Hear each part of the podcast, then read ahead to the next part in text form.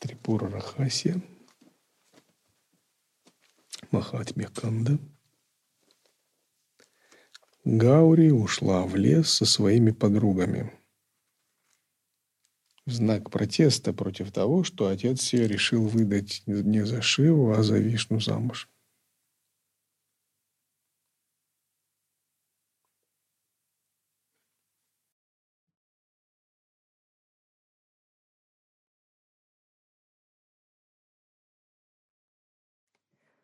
Глава тридцать первая.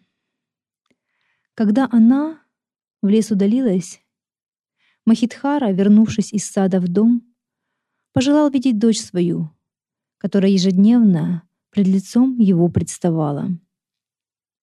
И Пхутхара задумался: почему сегодня дочь моя не пришла? Куда пошла она? Может быть, она от чего-либо телом своим страдает? А может, она разгневалась на меня? Ведь она никогда на меня не сердилась. Так думал Нага. В дом войдя, он обратился с вопросом к своей возлюбленной Мене. На вопрос, куда ушла она, та ответила мужу, владыке гор: «Дочь наша куда-то ушла порезвиться со своими подругами. Может быть, она пребывает в саду у своих подруг или в доме. Я девицу пошлю привести ее». Посланная девица сказала: «Я искала ее в домах подруг и в садах, но нигде не нашла». Услышав слова девицы, Нага в уныние впал. «О, я погиб!» Так подумав, он вышел из дома ее искать. С домочадцами вместе он искал ее тут и там. Ослепленный унынием, он искал ее по домам, дорогам и по лесам. В дом приходя и не находя ее, он вновь уходил из дома. Ее не найдя, запричитал Махидхара: «О, дочь моя, куда ты ушла? Быть может, тебя кто-то похитил? И похищенная ты ракшасами съедена была или волками?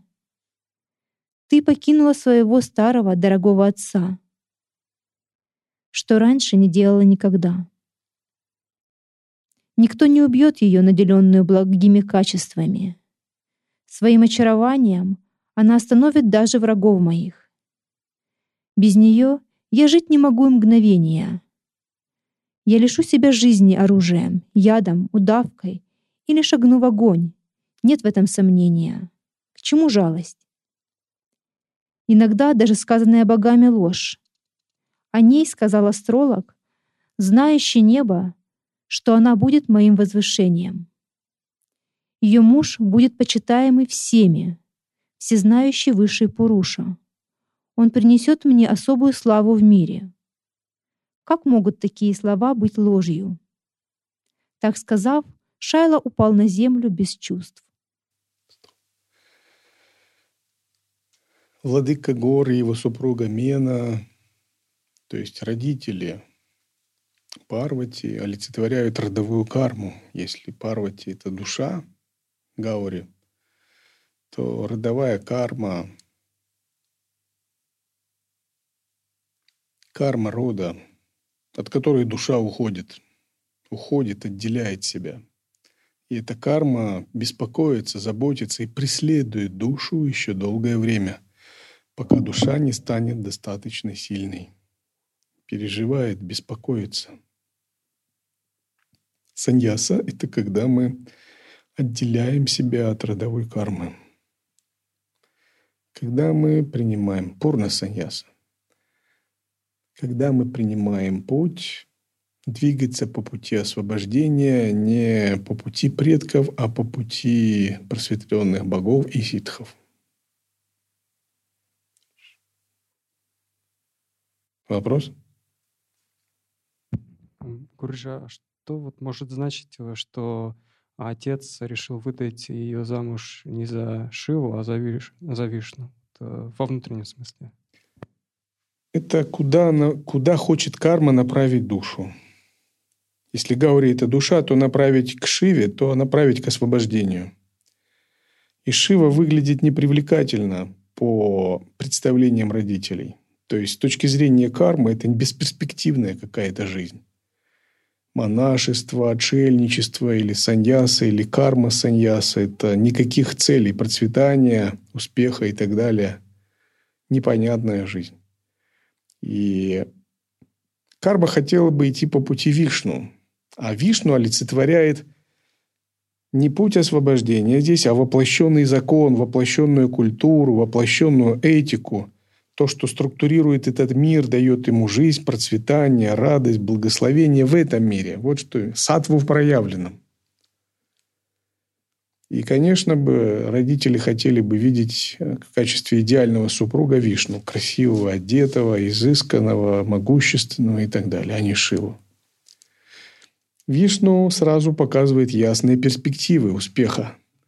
С Шивой никаких перспектив, непонятно только все.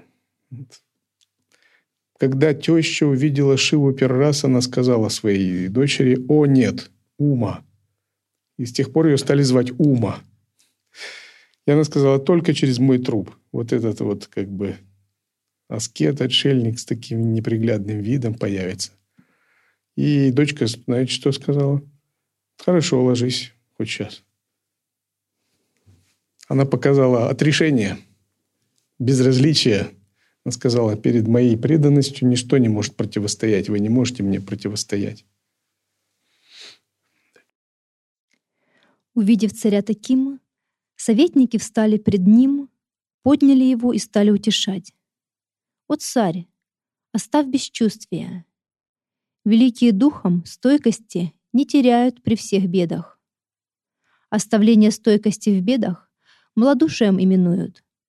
Потому на стойкость обопрись, за разумом следуй». Как только прибодренный царь собрался на поиски, в это время вестник пришел. Поклонившись и поприветствовав, он такую речь сказал: «О великий царь, ища по всем направлениям, на северо-востоке мы нашли дорогу, ведущую в лес. Кумарика прошла той дорогой. Нам кажется, мы видели ее след. Мы нашли следы и остальных четырех. Этих четырех подруг твоей дочери в городе нигде нет. Все следопыты отправились туда на поиски твоей дочери. Оставив сомнение в том, что она будет найдена, я прибыл к твоим стопам». Получив весть благую, царь гор словно погрузился в счастье нектар. И тут же подарил вестнику драгоценную цепочку и отправился по указанному пути. Увидев густую, пугающую лесную чащу, полную деревьев, кустов и лиан, с роями диких пчел, царь гор испугался сильно. «О, какой лес дремучий! Так почему моя дочь пошла сюда? Почему она пришла сюда со своими подругами, раня стопы свои колючками, острыми, как железо? Ведь она на меня не сердилась. Так по какой же причине она пришла в этот лес со своими подругами?» Находясь в этом ужасном месте, в окружении змей и хищников, как может выжить она, пребывая в страхе? Она погибнет, укушенная змеями или, или съеденная хищниками, похищенная охотниками или медведями, бродящими в чаще. Она пропала вчера, а сегодня я ее не вижу. Так на каждом шагу причитал он в разлуке. Всем телом, застыв, он на землю упал. Сопровождавшими он был отнесен под корень дерева и приведен в чувство разбрызгиванием воды. Придя в сознание, царь гор открыл глаза. С сердцем, полным тоски по дочери, он горевал. Затем к Парвати быстро гонец подошел. Приветствовав его и поклонившись, он радостно сказал: «О, владыка гор, дочь твоя находится в четырех крошах отсюда». Гонцы нашли ее спящей в окружении подруг на берегу божественной реки. Ее спящую шпионы оберегают со всех сторон. Я пришел сообщить тебе это под сень твоих стоп. Ты можешь увидеть Гаури, отраду сердца твоего. Услышав речь шпиона, Парвата быстро обрел в теле живость и отправился в лес по пути, указанному шпионом. Придя туда, он увидел дочь с толпою подруг. Обняв ее за голову и улыбнувшись, роняя слезы счастья, он спросил свою дочь: «Дочь моя, по какой причине ты в лес удалилась? По какой причине? Ведь я не нанес тебе обиды. Мать твоя без тебя никак жить не может. Скажи, по какой причине ты оказалась здесь?» Услышав слова отца, полные уныния, она, следуя присущему ей состраданию к миру, сказала: «О, отец, слушай, правду скажу я тебе пред тобой. Мной в уме выбран мужем трехокий Шамбху, но ты пошел наперекор за словом божественного Риши, поэтому я ушла в лес, готовая с жизнью расстаться. Не могу избрать я мужем Кришну, как не может сестра выйти замуж за брата. Если ты выдашь меня за Шамбху, истинно говорю, я вернусь в город.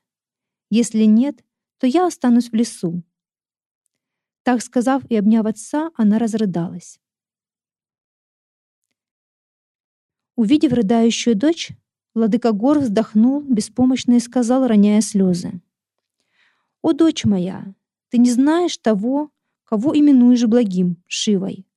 А на самом деле он не благой, а Шива по своему поведению». А Шива, то есть с отрицательной частицей. Как рассуждал? Он ведь хоть и царь, но все же обладающий больше человеческой природой.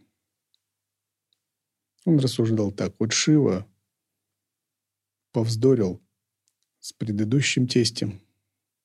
Помните же эту историю? Жертвоприношение Дакши, чем там все закончилось. И он как-то так подумал: и со мной, наверное, какие-то будут проблемы. Образ жизни его такой, одежда, поведение. Шива снаружи тамас, а внутри чистый свет, чистая саттва. Но духовного зрения и понимания мудрости царя не хватило, чтобы увидеть его возвышенные качества чистого света. Он обращал внимание на внешнее. Для него внешнее было важнее. Шива принял такую форму, но он мог бы принять любую форму. И его природа тела, его окружение подчинялось его санкальпе. Но царь горы этого не понимал. Он считал, что та форма, которую принял Шива, выражает его духовную сущность. А это не так. Гурджи, а что имеется в виду под э, вот, сущность — это свет? Ведь э, каждый человек, ну, у него сущность — это свет. Любую душу взять, у нее сущность — это свет. И вот на каком уровне, например, Ш- Шива внутри — это свет, ну, про, как, а Вишну на каком уровне тамас внутри? Вот интересно. Человек на каком уровне свет? На уровне причинного тела. На уровне причинного тела и сущностный свет на уровне выше причины, на уровне атмана. Так? Вот и Шива — свет на уровне атмана, на уровне причинного тела и также еще на уровне тонкого тела и на уровне энергетического тела. То есть он не только свет на уровне первой татвы, но тот Шива, о котором мы говорим, но на уровне всех татв, вплоть до земли, до тридцать шестой татвы. А человек, он свет только в воззрении. Вот оно, Шива, это все тридцать шесть татв, это свет. Но они могут принимать любую форму. Вишну же обладает аспектом, внутренним аспектом тамаса, аспектом статичности. Хотя снаружи он проявляет саттву. Аспектом статичности тамаса означает, что он проявляет вайрагью, равновесие, невовлеченность и отрешенность. Он не творит, не разрушает, не поддерживает Вселенную, так как это делает Шива. Но внешне он проявляет саттвические качества по поддержанию культуры, поддержанию равновесия и воспитанию людей в относительном мире. Разные функции внешнего и внутреннего. Пребывающий на кладбище, украшенный змеями, облаченный в шкуру, носящий гирлянду из черепов, окруженный духами, белотелый, как прокаженный, он пребывает в гневе. В прошлом Дакшанаяне, его целомудренная супруга, от его поведения впала в отчаяние и обратилась в пепел в доме отца. Вишну же, обладатель всех благих качеств, прекрасный, облаченный в желтые одежды, носящий лесные гирлянды, украшенный знаком Каустубха. Привлеченная его благими качествами, Лакшми выбрала его в супруги. Он достоин быть твоим мужем, а не Шива. Услышав слова отца, Гаури с покрасневшими от гнева глазами сказала: «Отец, мне все равно, благ Шива или не благ, я не выйду замуж ни за кого иного, и не говори мне больше ничего». Услышав речь дочери, страдавший от разлуки отец сказал «Ом», забрав дочь и отправился в город. Решив выдать дочь за Шиву, владыка гор вспомнил о Нараде, пребывая в собрании. Узнав об этом, Нарада явился в окружении света. Владыка гор почтил его согласно шастрам. Приняв поклонение, тот сказал владыке гор: «О, владыка гор, объясни мне причину, по которой ты вспомнил меня. Я исполнил твое благое желание. По моей просьбе, просьбе Бхагаван, возлюбленный Рамы, высший Пуруша, согласен стать твоим зятем». Услышав речь Нарады и в уме испугавшись, со сложенными у груди ладонями, владыка гор взмолился мудрецу: «Прости, когда я обещал, что выдам дочь замуж за Вишну, на другой день дочь моя вместе с подругами отправилась в ужасный лес, словно в пасть смерти. С трудом я обратно ее привел. Совсем не хочет она, чтобы супруг Рамы стал бы ее супругом. К сожалению, она желает, чтобы владыка Проматхов был ее мужем. Что же мне делать в этой беде, о владыка мудрецов? В эту ужасную беду я ввергнут, как в океан, и только ты вызволить из него меня можешь». Услышав речь Парвати, божественный подвижник, желая увидеть величие Гаури, сильно тогда разгневался. Вспомнил мудрец о слугах Вишну, Виджая и прочих, и только о них он вспомнил, слуги Вишну явились. Пылающий гневом Нарада, сказал Виджае: «Это пятно на роду гор обещал выдать дочь свою замуж за моего господина. Я выдам ее, так он обещал, но обещанного не сдержал. Так схватите его с дочерью вместе и передайте его в руки врага Муры». Выслушав речь Нарады, владыка слуг Вишну, царя гор, победив в поединке, пленил его. Вслед за этим все горожане Парвати разбежались в страхе вместе с женщинами и детьми, с криками «Ах! Ах!». Мена же с дочерью пришла к семейному жрецу. Кашьяпа, гуру Парвати, увидев возлюбленную царя гор, держащую за руку дочь, дрожащую от страха, рыдающую и взвывающую «Защити! Защити!», для устранения ее страха сказал: «Не бойся, дочь моя, иди». Ведя ее в дом и успокаивая, Кашьяпа к Парвати обратился. Так в Трипура-рахасье в Махатмья-канде, такова в Трипура-рахасье в Махатмья-канде тридцать первая глава.